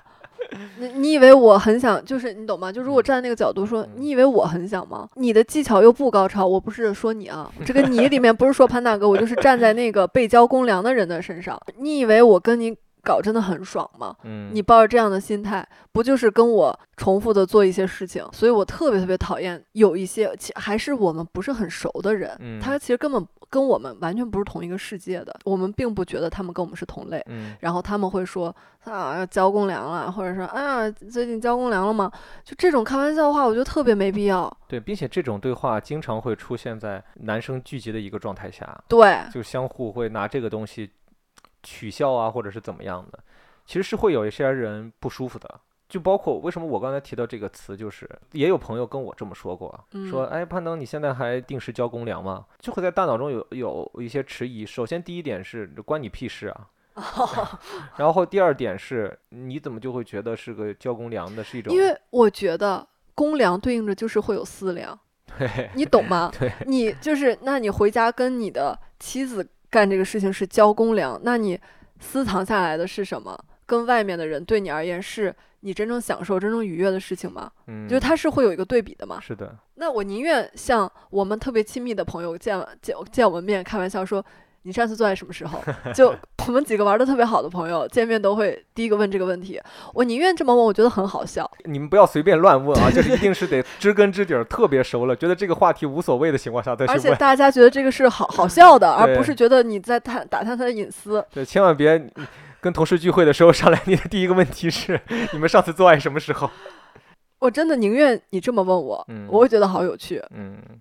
为什么我会就是对于一直在卧室的床上这件事情没有那么大的持久的兴趣点吧我？现在觉得他们是不是知道太多了？我很怕他们会在我的微博或者是其他地方留言说你们最近还在床 上吗？你们不准问任何这样的问题哦。就是我们这个话聊在什么地方就留在什么地方了，不准带到其他地方去。那我们就说我们的朋友的事儿吧。 我是觉得有一类人哈，像我这样的，可能有一类人就是从地点上面获得一些更强烈的快感。其实是新鲜感，呃，对，就是一种新鲜感加快感，就那种感觉。嗯，对，就包括我，我昨天的时候在看有一个群里边，是我老家那边朋友的群里边，几个男生突然在聊车震的事儿，嗯，然后有好几个男的就说从来没有车震过，不知道是什么感觉，但很想体验，但是老婆不同意。哦，就我觉得就还就还挺逗的，你知道吗？就是、嗯就是大家可能对于一个新鲜的地点发生一些事情，可能都是有一些兴趣的。一些环境里边给你带来的一些刺激，是一些额外增加的刺激，它会让你觉得你的紧张感，因为我觉得这个东西跟生理是挂钩的哈。嗯你紧张的时候，你的心跳会加速，你的身体里面，我我们也不知道啊，可能有学医的可能会更理解一些，就是你的某一些地方分泌的那些东西会更多，嗯所以说可能获得的快感会更强。嗯，这也是有可能的。所以说，我觉得就回到刚才那个话题，关于时间褪去没有激情也好，不同频也好，你们可以试一下，是不是可以有一些新鲜的环境，哪怕就一还起找寻新对鲜感。哪怕是还是在这个房子里边，但是在不同的角地方落，对，在不同的角落， 但是一定要注意卫生。和安全。对，我其实还有一些问题，我觉得挺好奇的啊，嗯就是我不知道你发现没有，我一旦开始录播课聊一些话题之后，我是一个特别喜欢追根溯源的人，我喜欢找到一些事情最开始的一些，我点。我我差不多知道你要问什么了。你的性启蒙是来自什么地方？定度巴拉斯，哇， 就如果你现在问我谁是情色电影大师，我觉得是他，我没有在跟你聊情色电影，不要跟我聊的这么艺术好吗？我在问你性的启蒙，定度巴拉斯。那是多大的时候啊？ It's my secret 。 为什么？嗯我现在回想一下，他嗯为什么是我的性启蒙，而不是别的？嗯他虽然是一个男性，但他他里面所有的女性角色的美的性感是被欣赏的，不是被玩弄的，也不是被粗鲁对待的，嗯，所是以的我很喜欢。并且它里面有很多的情节是女性主动寻求性的快感。对，嗯而且女性被拍得非常美，它里面嗯女演员都很美，嗯，但我是看完很愉悦。你那么小就那么愉悦吗？谁说我那么小了？哎，那你的性启蒙是什么年纪啊？我说了是我的秘 密啊！怎么这么喜欢打探我的隐私啊？我我就想了解一下，就是不同的人的性的第一课是来自于什么？那你？呢？哦，我说真的啊，我是在小学的时候，小学的五六年级的样子吧。我觉得可能有一些男孩儿跟我是一样的，当时是在浏览正常的网页突然跳出来一个，东西，嗯，然后你好奇就点进去了。后来我们家电脑就中病毒了。 但是当时那个世界就是那样的，当时还没有什么所谓的翻墙什么的，是的，一些国外的色情网站，你甚至轻轻一点就点开了。我当时就是不知道，在点进几个窗口之后的循环之后，点到了一群国外的大姐姐赤身裸体的 一个网站上面去。那有被爸妈发现吗？没有，但很紧张。那个时候会觉得好像还蛮有意思的，你就会那你知道他们在干嘛吗？知道了。你是怎么知道的呢？哦，对，说到这儿我就要再往前倒一点，嗯，就是在那个事情发生的之前，那算是更早的性启蒙吧。 就是就是那个事，这个事情是第二件，那个事嗯情是第一件。我的第一件性启蒙的事情是一本书，什么书？一本黄书，什么黄书？名字我具体不记得了，嗯，名字也不重要， 就是，但是是在我们家衣柜里发现的。哇哦，那是谁的？是妈妈还是爸爸的？以我的了解，应该是我爸 的。那是我的真的实的性启蒙的东西，你那时候已经认字儿了，然后看完了，都不用看完。 那本书在我们家的衣柜的里边非常深的角落里边的，我们不经常用的被子的里边压着，是应该就是你他们爸很不会藏东西。 然后呢，当时因为年纪小，上嗯小学嘛，你想，我有段时间就特别喜欢藏在衣柜里边，哇，天呐，你还有这样的小癖好，好让人心疼哦。然后拿着一个小手电在衣柜里哎边呦，玩哎。呦，是不是我一说完，你就是更要丰富那个情节， 不是啊让我想象一个弱小的攀登，没有，我在里边儿是模拟的，是类似于像打仗啊，或者是各种各样的间谍啊突什然么又变的。 man 起来了。对，就是我在里边幻想着我是间谍，我在窃听，我在什么的。然后那天我爸妈也不在家嘛，我就嗯在我就自己在家玩儿，就幻想那些东西。我从小就是一个爱幻想的一个孩子， 爱幻想男孩运气都不会太差 哦。就包括我自己一个人打篮球，嗯我会一个人跑到篮球场打篮球啊，没有嗯周围没有任何人。晚上我会假装我的前面会有我的对手，我要过掉他，怎么怎么样的。我甚至会自己跟自己说话，就这样。然后那天我就在模拟我类似于像个小间谍或者是小什么的一样，然后我就。在我的房间里边在做一些事情，快速跑到我妈的房间里面去，然后藏到衣柜里边。我拿着我的小手电筒点亮，踩到那个被子嘛，然后我就拽那个被子，我拽我脚脚底下的被子，想调整一下角度，结果就摸到有一个东西，嗯，然后拿出来一看，是一本那样的书。然后那个书里面呢有一些情节，我到现在都还记得，讲的是一个很有势力的人去了医院，跟小护士发生的一些事情。 但是那个书的行文，现在让我想起来，就特别的岛国动作片儿的毛片儿的写法。哦，就很粗鲁。当时的我其实是不能理解这些东西了，我唯一的注意力都在那些词汇上面。哦，哎，我那你会，比如说我们有孩子了，我们嗯肯定是要对他进行性教育的，嗯正经的会有一套，跟嗯他认，告诉他怎么回事儿，嗯同时也会给他买生理健康的书。嗯，但是另外一套就是你会希望他看他先接触到的色情小说是你挑给他的吗？我呃，我不想让他那那么早看色情的小说呀可。是他到那个年纪，你知道他已经接触这个事情了。我觉得是这样的，如果我有孩子，我首先会采用比较像国外的那种性教育的方法，就嗯提前给他告诉一下性是怎么一件事情，嗯包括你是怎么来的，男女之间为什么要有性这件事情，包括可以做的性的事情，在你将来到了那个年纪之后，和你不可以做的一些性的事情。当然了，我也需要买一些那种教材来看，然后才能教给 他。你到时候会拍视频吗？ 可能会吧。就像我看，呃，有那种专门儿给小孩子，是日本还是美国，有专嗯门那种给小孩子看的性的绘本，嗯嗯，就是告诉他，哎，你男是生从的哪儿来的？男生的小鸡鸡是在将来是做什么用的，包括怎么怎么样的。哦我觉得我会首先买一些这样的书来看，嗯然后当我彻底了解找到方法之后，我再教给他。嗯，我不会给他买色情书看的。不是，我就说这些都教完了，他年纪也大了再靠，他前一年点纪也大了，嗯十十五六岁了。嗯，比如说你逮到他看黄书了，我为什么要逮他看黄书？啊就你不小心发现了，那就让他看完好了。 那我宁愿要推荐给他一些经典的。帝都巴拉斯吧。你刚说你看这个书，或让我突然想起了一段记忆。嗯我的性启蒙嗯也更早一些。哦我小时候，我妈特别喜欢就是给我买书，然后我妈一直有个理论，我也很认同。你《不会要讲《红楼梦》吧？红楼梦》里面真的有很多性的描我写知，道，但是不是《红楼梦》。《金瓶梅》。 《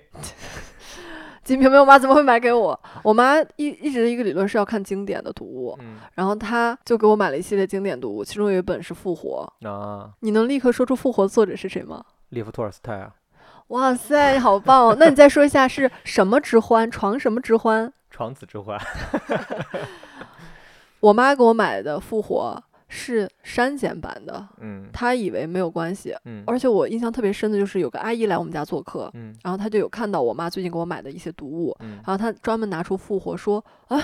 这个也可以给她看吗？”嗯我妈说：“没关系啊。嗯”那会儿我才也是小学四五年级吧，嗯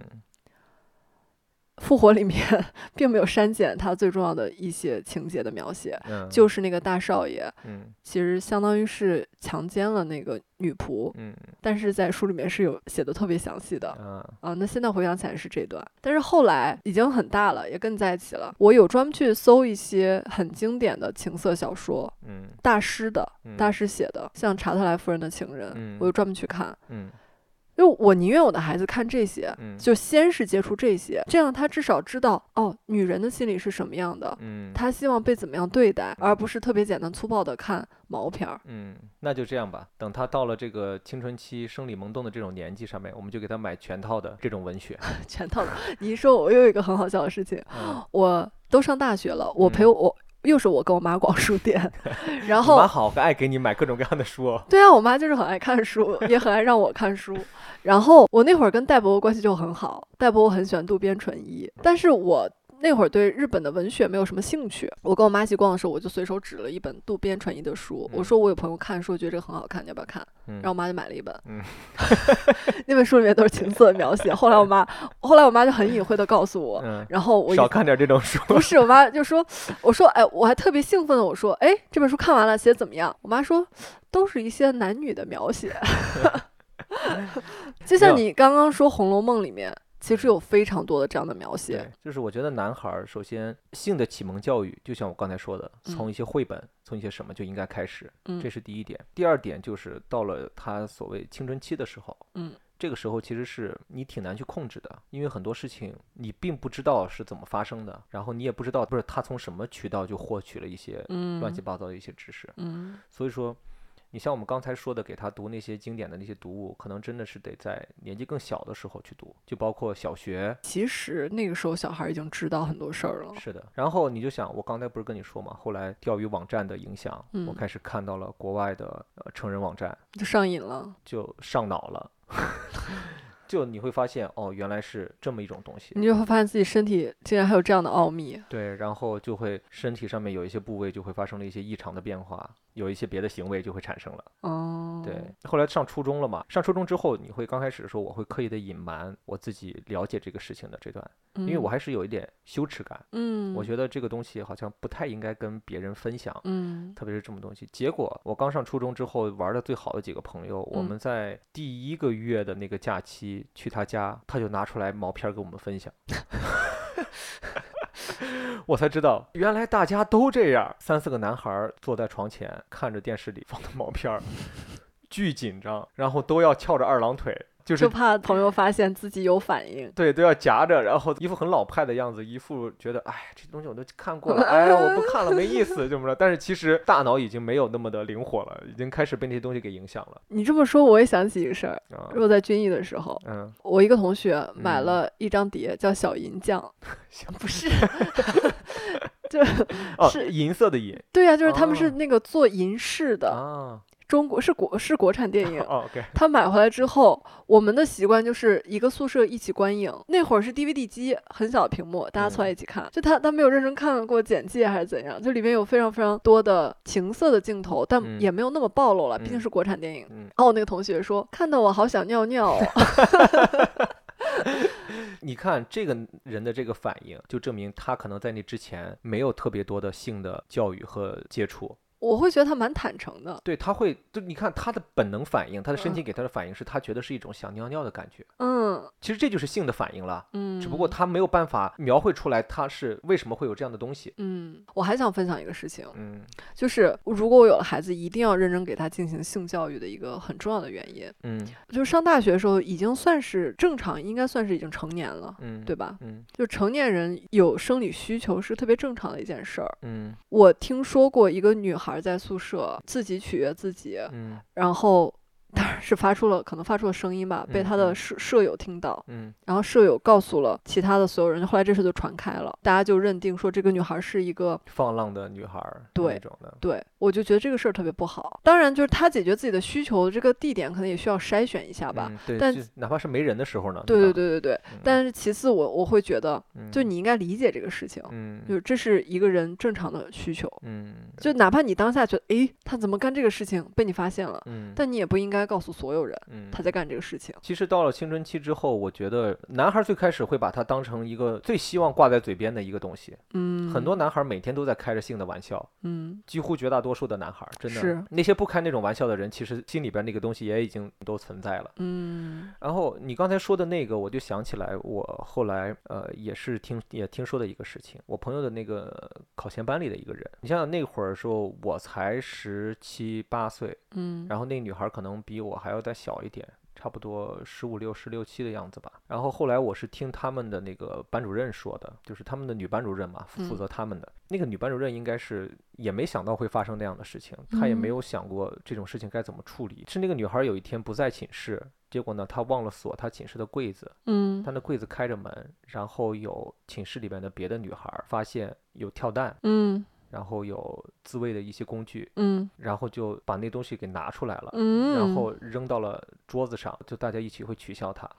啊，这个心理很很很，这个心理很变态呀。对，然后都取笑他这个东西，然后就让他觉得心里边非常的难受。后来这个事情因为被传得太开，他后来退学了。对，他就直接走了。我在当时我没有办法来评价，或者是没有办法去思考这个行为到底是为什么，因为当时我也只是个孩子，我也嗯才十几岁。你也不能理解为什么他会用这个东西。我一是我能理解了，你那会儿已经能理解了，我那时候也不说阅片无数了吧，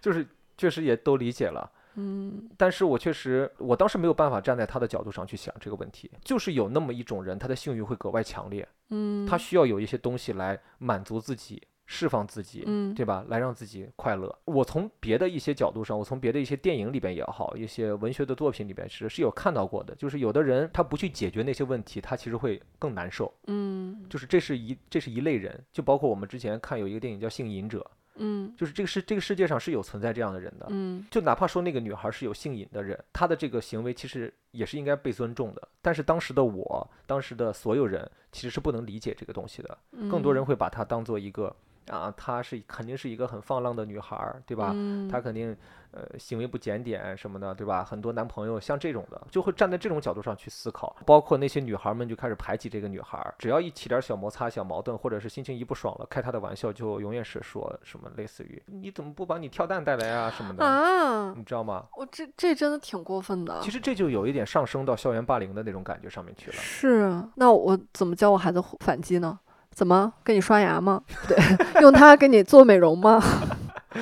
这个东西我觉得没有办法在现在这个时候去特意去想怎么去教育他。对，如果说只能去畅想怎么去教育他的话，我可能会说，那就尽可能的保护好你的个人隐私，嗯这是唯一你能做的事情，因为你没有办法决定别人是怎么看待你做这件事情的。嗯，那你只能自己保护好你自己。如果是说你有这方面的特殊的一些喜好或者怎么样的话，是的，为什么我一直还记着这个事情？就是因为这个事情会被传下去。当时你可能觉得就当个笑话听着或者怎么样，但是你在现在再回过头来想，当我们到了三十多岁的时候，你再回去想，其实那女孩真的蛮可怜的。他没有做错任何事儿。对她只是忘了锁柜子而已。这就是我前面说嘛，就青春期的时候，男孩儿女孩儿，特别是男孩儿，会很多时候会把性这个东西挂在嘴边上面，嗯，就开玩笑，动不动就是，特别是听到长辈聊过的一些黄色笑话。一些黄色段子就特别爱，就很多人爱开黄腔，嗯，没有分寸的，在各种也没有选择场合的，在各种情况下去开黄腔，其实就是从青春期那个时候被影响起来的。但是我真的觉得有一些黄腔特别没必要，就又不 好笑，然后又要开，我就觉得图什么呢？我的所有的黄色的那些段子呀，那些玩笑呀，其实都是听我的父辈他们在酒桌上呀，在嗯他们玩的时候，当时我还小，他们可能以为他们听就不默认你懂听不懂。对，那你现在要立刻分享一个吗？ 就包括我爸后来去那个单位的时候，我放暑假他带我去，他们的那些男同事们之间聊了一个东西，说聊到打井，是吃水不忘挖井人吗？也许是吧， 就是他们说打井这个东西，然后他们在那哈哈哈笑，他们以为我是不懂的，但其实我什么我都懂，我知道他们在聊什么，他们是怎么聊起打井的呢？我说忘你了最近打井了吗？就类似于开玩笑，好像有个人要着急要走了。啊，说哎呦，你着急回家打井啊，啊？对，就类然后似于就这种被你感听觉懂，了对。然后别人就在哈哈哈笑，他们也没有注意到我，他们可能也觉得我肯定是听不懂，但其实我什么都懂。是我一直太懂事，任你自由的犯错，错到无法再让你留在我的世界。是我选择了懂事，而你的我真的觉得小孩儿懂很多事情，是的要比成年人想象的早得多。非常非常早，我希望这句话也能提醒未来，如果有一天成为了成为爸妈的我们，就孩子真的懂什么都懂。就不要把小孩当傻子，嗯，小孩都不是傻子，而且小孩要比成成年人敏感一百倍。嗯，就包括你觉得他的一些性的那些东西，你觉得他现在根本就不懂，但是真真的是，我刚才为什么说我们没有办法控制他，嗯，就是因为很多东西他获得的这个渠道，你不知道是从哪儿来的。对我爸妈就不能想象我刚上初中会被我初中的同学带到他家里边去看毛片儿，现在我如果曾作为爸妈， 我能想象了。对吧？现在当你得知这个事情之后，才能去想象我的孩子，你就以为男孩们一起出去去打篮球了，嗯，但是谁知道他们，然后后来这个黄盘还在班里边被传阅， 是不是很离谱？ 真的挺离谱的。这个就是我说嘛，我的性启蒙的点其实还是是还也是来自于。毛片儿这个东西，嗯，只不过我觉得我们比较好的一个点是我们两个人在一起之后，我们会谈论了很多关于各种各样的事情，其中就有性。首先，你是尊重对方的，嗯然后在尊重对方的基础上再去探讨一些事情。我觉得这个呢是一个偏健康的一个行为。刚刚突然想到一个点啊，嗯就是有一些女生会很介意自己的另一半看毛片，嗯，这个如果我看你会介意吗？我不太介意啊。哦，挺好。就首先作为一个女生，我确实是不介意的，嗯，因为就是我能理解，我觉得这是一个特别正常的事情。我不能理解这种反对对方看毛片儿或者不能接受对方看毛片儿的这种想法。我不知道他们在担心什么。对，说到底，我觉得根源还是因为性教育没做好。有的人觉得这是一个特别脏的事儿一是脏，二是他不能接受他看别的女人的裸体，啊，有这个可能，有这个可能。对吧？但是我会觉得，你看这个总比他背着你，一出去是嫖娼想，对， 你怎么知道我说这个？这这个词儿已经有一周没有提起来了，上一次提起还是一周前。上起来上一次提起来还是呃聊婚姻那那一期的时候，同居，啊哎对哎，是婚婚姻姻哦，婚姻，那是对两周前。对，我反而觉得性这个事儿一定要说开，放到桌面上说，嗯真的总比他去嫖娼去找小三，把他的欲望发泄到别人身上要强。我觉得性欲的不能同频，还有一种就是两个人性理念的不一样，哇塞，你竟然可以 造出一个词叫性理念，就是刚才你说的这种的，就是性理念的一部分。嗯，我觉得很多人的出轨也好，包括什么也好，其实就是性理念不一样，而导致两个人没有办法和谐的呃有性生活，这是嗯第一点。出轨也好，或者获获取不了性满足也好，这种东西除了刚才说的，可能还有很多的，就是比如说一些确实生理上面没有办法满足，嗯，对吧？那嗯像这种的。我觉得是要两个人去探讨的，这个东西嗯不在今天的这个讨论范围内，这是一些非常极端的话题，我觉得。嗯，对，但是就说回来，就关于看毛片儿这个，我觉得对于我而言没关系。就是我站在男的角度上去想，站在女的角度上去想，我都觉得没关系。就是我如果对这个人很了解，我会觉得你看完之后，你不要有一些多余的想法就好。哦。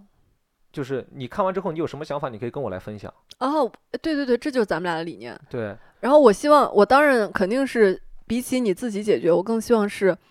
我们一起能很快 乐，你懂吗？我懂。就是如果就就是我们甚至会坦诚到，我说我会突然问潘大哥说，哎，最近有没有打飞机？ 我还是希望我可以了解到他很多感受的。嗯，然后如果他就是嗯，对，反正我是希望有一些愉悦，我是我们一起探索的。看毛片儿这件事情，其实，在你们两个人单独的这个家里边，或者嗯这个空间里边，呃，这是一个很私密的事情，私密的一件事情。对，这个就是我们在婚姻那期说的，有嗯很多人说什么结婚没有自由，嗯然后为什么我们觉得结婚还是有自由的？嗯就是很多事情，如果他不跟你在一起，他是会干的，但跟你在一起不能干了，嗯而这个事儿本来是对感情无害的，那他确实相对而言他是失去自由的，对你去限制他的这份自由，就会让他心里面有不愉悦他就的成分。总对他总是要去找一个出口，那就是要么就背着你，要么骗你，要么就去解找别的方式解决。嗯是那的我更希望是我们一起来，与其你等到那个时候再后悔，或者等到那个时候才去觉得你为什么不跟我说呀，或者怎么样的时候，倒不如前面你们就早早的把这个东西给聊开点儿。嗯，对，就相互接受吧。我觉得这个东西就是情侣之间，或者是夫妻之间，在性这方面有任何的想法和需求，包括癖好，嗯你都是可以说出来的。当然，这个说可能要分场合、分时机，对吧？比如说，有的时候你们你想跟他讨论一些这种东西，那白天坐着吃饭的时候，肯定是没有你晚上躺在床上两个人抱在一起的时候，哎，窃窃私语来一些这种东西来的合适。还有一个问题啊，是我刚突然想到的，很多人可能会遇到嗯，自己的现任介意自己跟前任发生过性关系，就不是处了呗，对就你不是处男了，你不是处女了，或者怎么样的，对，那这不就是上古时期的理念吗？哎呦，这都什么年代了，还在意这个东西干什么？对，是不是？就是我觉得没有必要，这个东西真的是没有必要。你在意这个东西，只会让你自己不爽。说白了跟你没关系，对，人家曾就还有就是他曾经经历的事情，只要他没有案底，他不是个违法犯罪的人，他跟你老实交代了他对这东西以后，人家这是一种很坦诚的行为啊。 嗯，反而你知道之后你介意了，那我觉得那又能怎么样呢？你介意又能怎么样呢？生理这个东西是不可逆的，是，他就是一个做过爱的人，他就是一个做过爱的，难道他要骗你说我没有做过爱？嗯，那这个谎言来的不更让人觉得不可以接受吗你会介意这个事儿吗？ ？I don't care。因为这确实讲真，这确实曾经发生的事情跟现在的你没有关系，对你只要能想明白这个点就行了。已经二零二三年了，对，这个问题在一九二三年可能还能讨论讨论吧。我跟你说没有哎，就那个年代，嗯其实非常的开放，很多这样的书他会写大师嘛，那些嗯人、他们会写自己当时的经历啊、生活啊，嗯你会发现那个年代其实很开放，嗯并没有那么介意。今天我看到一个帖子嗯说，你的大脑是不能接受“不要”这个指令的。嗯你说不要想大象，嗯是不是你现在大脑立刻在想大象？啊如果你不想想大象，嗯你现在的指令是我想要兔子，嗯你是不是哎是不是能想到兔子？嗯就是这样的，嗯就是我是一个想象力很丰富的人，嗯我会去脑补一些事情。嗯我曾经也脑补过嗯你 跟前任对爱的样子，我得承认，嗯你想这个没用，这个不解决任何问题。是的，你脑海中的这些幻想只会增加你自己的心理负担，而最后就会变成争执的矛盾。而且这个矛盾就特别的无厘无头中无中生有。对，这个矛盾就是完全跟你也没有关系，你却要挑起来这个矛盾，就会让人觉得很无厘头。对，对，很多人的矛盾就会会在这种事事情上边变得就很无厘头。我也之前的时候还总关注有一些呃那种账号，就是就有一些公众号特别爱。转网上传的特别多的一种，就是那种渣男渣女啊，或者是那种绿帽的那些咱们事那情个年代特别流行，我的前任是奇葩，然后分享一些渣男渣女。对，然后后来就那种账号，我也经常去看，就是里面就有举过这样的一个例子。我记得有一篇帖子就是说的，就是那个女孩儿介意男孩儿是之前有过性经历，嗯，然后呢呃跟这个男孩儿在一起两年不做爱，后来男孩儿受不了要走，然后那女孩儿呢又报复他，跟别人去做爱。好离谱。对，然后我当时看完之后，我就觉得 what，就是 还真的有这样的人，因为他是他们他们那些帖子都是人投稿。嗯嗯所以说，你就还知道，就是还有一些真实性嘛，嗯，就你就会觉得真的 unbelievable，就是特别幼稚。对，首先第一点，这个东西跟你没有任何的关系。对，第二点，你如果说是总是去想这个事情，只会产生矛盾。而且你会不停的想这个事儿。对，总有一天你会脱口而出。当你说出来的时候，这个东西就会变成矛盾的开始，争执的源头，嗯，对？吧？嗯，然后第三点，这个事情并不影响你们日之后的任何的发展，对，你们仍然可以健康的、快乐的我知在道一了。起。可能有还有一种心理，嗯怕被比较，会有吧？嗯，而且会不会会嗯一个女孩说啊，我前任比你时间长多了？那这就是要分手啊！ 对，就这种话，对，这种话怎么能说呢？就哪怕是你可也以不要说你可以呀。悄悄的比较，但是这种话真的不能说。对，这种话真的是不要说，说就是伤感情的 话，这是这是尊严。就除非要鱼死网破，这个可以成为最后放狠话的机会，对，要不然的话，真的这种话说出来就覆水难收的概率非常非常大了。会成为一个人一直的阴影吧。我觉得可能会的，就性方面的比较是我觉得 可能非常毒的一种话了。因为我们有一个朋友，我可以分享吗？啊嗯我真的分享了。啊，我们有一个朋友，嗯，他跟女朋友分手的时候，女朋友说：“我跟谁谁谁嗯要比跟你爽。对，关键是还是他出轨，还是那个女孩出轨之后跟他说这样对的话，对，就真的是挺伤人的。就是男人还是更要面子。哦 对因为男人有一个很致命的一个问题，就是说我们的生殖器是在体外的，是肉对眼可见的，是有计量工具可以来计量某一些东西的。嗯，那你觉得是男生的裸体更好看，还是女生的裸体更好看那？肯定是女生的裸体更好看。我也这么觉得。呃嗯就是我从小觉得嗯女人的身体，我我是能 get 到女人身体的美的。嗯，那如但果是我到了这个年纪，我能理解一些男人的健硕的身体的美是不是大卫什那么个样雕像？对，我也是，就是年龄越大，你越能 get 到大卫的美是在什么地方的。但是你最好你还是给多改 女性 的美，你不停的改到大卫的美，我也会有点担心。还是回到刚才那个问题，就是真的你介意对方是最无聊和最没有必要的一件事情。对，所以想想兔子，不要想大象。对，因为这个问题无解。对，你说他不爱扫地，他可以去培养他扫地的爱好。嗯，你说他现在胖，他可以去减肥；你说他挣钱少，他可以去努力工作去挣钱。但是你说他不是处男了，他永远变不回处男， 对不对？就是这个是无解的问题，所以说别徒增烦恼了，朋友们。但更多的是嫌弃处女啦。这个也是一样的，嗯，你嫌弃她是处女，不是不是 嫌弃他是处女，那你嫌弃她不是处女，这个问题是无解的。那怎么着？你你去找处女去呗，人家处女还未必能看得上你呢， 对吧？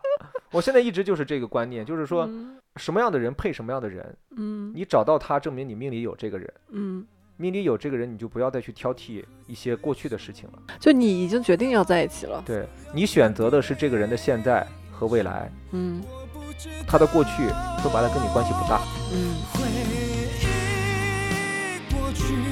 痛苦的相思忘不了，为何你还来拨动我心跳？爱你怎么能了？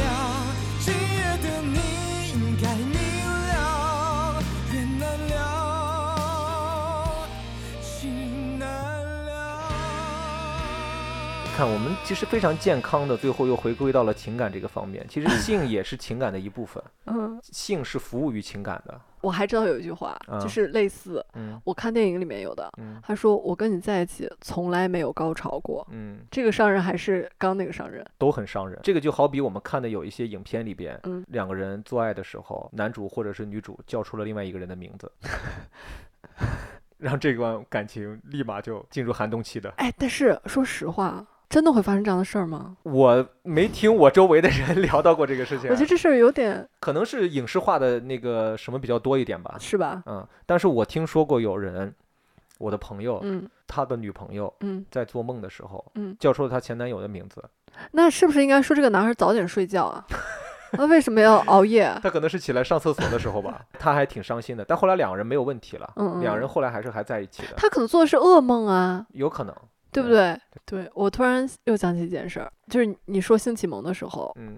我当时上某一个学校的班主任的房间里面嗯挂了一张二十几还是三十六什么的体位图，啊，班嗯主任嗯的房间里边，嗯他们教师宿舍吗？嗯，那还蛮不雅的呀。而且是女性，这个如果放在现在被，一定会被发到网上被骂的。然后这个老师就没工作了。真嗯是的，她还让我帮她男朋友洗过内裤，当然不是亲手洗内裤这种，这种听起来有点夸张。就是她很忙，她正好我那天生让你病，帮他洗衣服，但是衣服里嗯对有内裤，对那你帮他洗了吗？我肯定是洗了。我这么我这么怂，就反正也不是我手洗，就扔到洗衣机。但我还是觉得有点诡异，嗯，是不是有点诡异？是是有点诡异。啊这个女老师可能有一定的性的癖好吧，对她可能想探究的事情更多一点，探究深处的秘密。就这这事儿本身没没没毛病，嗯，只是她放错了地方。一是放错了地方，二是被未成年的学生看到，对，这个是非常严重的事情。是的，她应该给那个图上打码。她应该在那个图上面再叠一张正常的图，比如说卡通的啊什么的。 没有人的时候，她就把那张图翻过去。 她她没准儿这么干了，只不过她那天忘翻回来了。 对，也有可能，我只是得知这个事儿之后震惊，并且嗯跟所有人分 享。我我真的小时候也挺八卦的，觉得归根结底都是因为这个时代让我们知道有一点，就是性教育首先是一件非常重要的事情，嗯因为你必须要从小有一个非常健康的和正确的一个性观念，嗯才在未来的时候会让你对待世界、对待异性都会是有一种正确的态度和感觉。嗯，就说到这儿，我突然想起来有一个事情，就前几天有一个网友跟我发私信，我们有聊起来。他是在他是当乡村教师的，嗯然后他呃就说呃是当乡村教师很累，嗯，然后这边的孩子绝大多数父母都不在身边，其实他们这些孩子根本没人管教。我们看到的那些纪录片里边儿，深山里的孩子们，那些单纯的孩子们，那真的都是少数，嗯，然后都是小的。嗯一旦到了初中那个年纪之后，你会发现落后地区的孩子教育是一个非常大的问题。嗯他就跟我说，说他很累啊，说这些孩子感觉他教不了啊，没有办法改变他们啊怎么样的。我就说，其实，呃，他跟我妈妈的经历是很类似的。呃，我妈教的那个初中，嗯其实不是一所特别好的初中，嗯是我们当地一个比比较偏的地方的初中。然后嗯那个地方的孩子，就类似于像城中村的孩子，像现在我们理解的城中村的孩子一样。呃，我就跟他说，我说我妈刚去的时候，也会有那种为人师表的那种精神在，也会觉得我们应该改变这些孩子的命运。但是你在工作了两三年、三四年之后，你会发现你改变不了任何人的命运。人各有志，人也各有命，就是他将来能成为什么样的人？如果说他会成为一个优秀的人，那他在再恶劣的环境中，他也会从泥潭里面挣扎出来，变成一个优秀的人。而他注定在泥潭里生活，那你再怎么往外拽他，他也出不来。然后我就想到当时一个我看到的一个案例，就是我妈那个学校，因为是个初中嘛，嗯我妈那个我妈那个学校里的，我当时也是小，然后我妈带我去加班儿，他们嗯晚自习的时候，我妈去上课了，我在她的那个办公桌上趴着在写作业，她的另外两个同事在她办公室的另外一个角落在谈论一些事情，他们就嗯说到说，哎，你知道吗？那个几班的有个女孩又怀孕了，嗯，初中生。天呐，就并且听他们的口气聊起来之后，这不是一个很少见的事，这是一个很常见的事儿。对，就是因为这些孩子教育越落后，他们就是越贫穷也好，家教越散越好，他们越容易在年轻的时候就出现问题。他们对性是没有认知的。后来他们两人可能聊的就越来越开了，我在旁边也都听见了一些东西，就是还有学生经常会放学之后在宿舍，就是在教室里边做爱。哦，我也有印象，我当时不是在一个高中戒毒吗？当时突然学校大通报，就嗯是有一对儿男女朋友嗯在晚自习之后，嗯教学楼里面嗯度爱，嗯，我当时都震惊了。这就是典型的性教育没有做好，加上他们的性启蒙又早，受到各方面的影响又更早，然后呢又早早的谈上了恋爱，又没有办法控制住一些欲望，就发生了这样的事情。其实对这些孩子的影响是一生的，这种事情很容易就会变成演变出来的结果就是事儿传开了，非常的羞耻，被退学了，嗯然后再也抬不起来头，然后这个人的这一生就完蛋了，可能。嗯，无论你现在听这期播客，你是一个什么样的年纪，你都要努力的去修正自己对于性的一个观念上面的一些认知。嗯，如果说你年龄大，你有孩子的话，那你应该考虑的是他将来的性的一些教育。如果你年龄小，嗯，你还在读高中，你还在读大学，当你跟你的男朋友、女朋友交往的时候，你在们在性上面的探讨应该是一个怎么样子的？如果说你们现在刚好已经二十多岁，是处于热恋期也好，准备结婚也好，怎么样也好，你们应该考虑的是性这个东西对你们感情的一个帮助应该是什么样子的，让它成为一个健康的，成为感情中必备的一个环节，别去嗯逃避这个问题，正确的去面对它，正确的去交流它，然后一起去寻找这个东西给你们带来的快乐。我觉得这才是一个健康的成年人应该做的事情。同意。我发现潘老师到后面意犹未尽呢。嗯，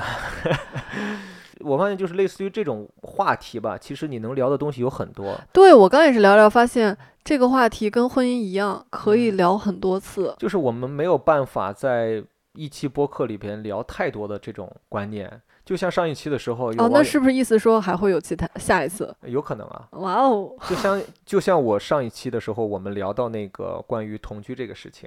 就会有人说什么啊，我们现在就分开睡挺好的呀，做完一件事情以后各睡各的什么的。我觉得这些人还是没有完整的听完那一期播客，然后也没有 get 到我们两人表达的一些观点，就是我们从来不反对你有任何的生活方面的选择，只要适合你们就好，你开嗯心就行。就这个爱也不是非做不可。对，就是包括这一期的性这个问题，你们有任何的癖好也好，有任何的选择也好，同性的、异性的都可以，这些东西都是你们自己的对于这个事情的选择。我们只是觉得你应该用一种健康的行为、健康的心理健康和健康的生理健康结合嗯起来，嗯，对，其实就是可以的。我们这个播客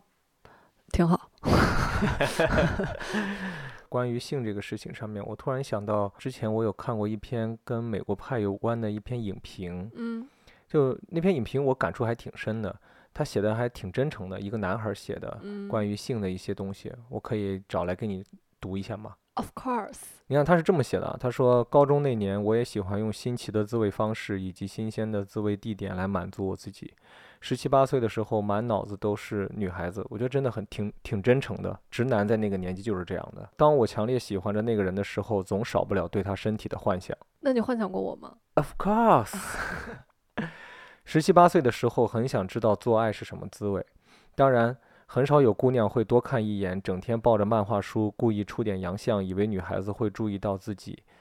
运动半点不会，长得还像嘴边挂着两根香肠的李亚鹏的人， 所以我也就只能盯着他们扎着马尾的后脑勺，透过衣服的内衣痕以及弯腰时不经意露出来的小走光，来满足自己那躁动不安的心情。我跟你说，真的，百分之九十九的男孩儿在青春期的时候都干过这样的事情。嗯，当然，我觉得也有一些女孩儿会关注到这些东西。我就我我关注过。啊我就看着你呢， 我就知道是你。 然后他说，我从来不觉得自己的思想有多肮脏，对性无动于衷，也才真的不是正常的。用比较不激烈的词来形容，他这叫做闷骚。当然，电影里边那个大三的男孩还有更直接的表达方式，就他说的是《美国派》里边的。他嗯说他们一路追逐，从懵懂到开窍，一路美乳翘臀折腾过来，最后明白了，泡妞的第一利器还是真诚两个字。到头来，大家还是接受了一番思想道德教育。想做爱，请顺其自然。情节虽然很黄很暴力，但中心思想却很傻很天真。好吧，你们都是真爱。反观自己，倒觉得蛮像那个信上帝的女孩儿，一直到自己满二十岁，都坚持着要把处男之身留到结婚那天，并以处男为荣，觉得自己很干净、很纯洁，但她无法忽视自己的欲望膨胀燃烧的时候，总觉得会撑爆那个十几公分的小容器，甚至打飞机的时候的小菜里还包括林心如的写真集。哦，那个时候《还珠格格》还正火爆。那他真的写的挺有意思的。对，并且我觉得他真的很真诚，他把那个年纪的，就是青少年，特别男孩儿的这种心理描绘的非常的恰当。反正我说真的，我感同身受，我那嗯能他想象写到得我在很那个好年纪的时候的那种感觉。嗯，然后后面他还有说说，现在想想都觉得丢人，我压根儿是在自欺欺人，纯洁个屁呀、这让我又领悟了一个道理：肉体上是不是处根本代表不了什么，内心的处才是真正的处。 有的人始终完璧，可不管说的话还是做的事都龌龊至极；有的人虽然阅历丰富，但每次只和真心喜欢的人积极又专情，值得去爱。其实性不是什么神秘的东西，就像亲吻或者给对方一个拥抱，双方的步调一致，并充满探索精神进行它，会变得有趣，同时又温馨。在七情六欲支配下，人才能称之为人。没有感情，人不过就是一支电动棒。每个人都会想要跟自己喜欢的人做一些色色的事情。我还是想要真诚的面对自己的心情还有欲望，顺其自然就好。当然，安全措施很重要。 这不会是你写的吧？ 然后你自己在这儿读，这不是我写的，但是 整我就个觉思路跟你很像啊。是，我就觉得他写的挺好的，就是包括他对待呃那个处男的那个看法，嗯，处女的那个看法，包括他对待自慰的那种看法，包括他嗯觉得，我觉得他那句写的真的挺好的，就是内心的处才是真正的处所以你到现在内心还是处， ，forever 处。 对，我觉得其实他还挺好的，能总结我们今天想聊的很多的点。嗯，对，包括对性的观念啊，包括怎么样的。我觉得做爱这种事情，和自己真心喜欢的人去做爱，那你就是值得去爱，值得去做，就是这哎样的。呦，嗯，好吧，那我们这一期就先聊到这儿了。你是谁？啊，我是 我是谁来着？阿佛罗狄忒，你是谁？我是阿佛罗狄忒北野五花肉，我是谁？ 你是小小间隙爱神丘比特 我是朱比特，啊，朱比特啊。我是朱比特少女食人花，小小见习爱神。好吧，那我们这一期就到这儿喽，欢迎大家再次收听滑滑梯 Play on the Slide。如果你们有任何的想法，关于这一期的都可以放在评论里边，如果不方便的可以给我们发私信。呃，有钱的捧个钱场，点个赞赏；没钱的捧个人场，点个小心心，点个转发，点个评论。我们下期再见。拜拜拜拜房间再多疼我一遍就藏，我像是情歌唱的太慎重。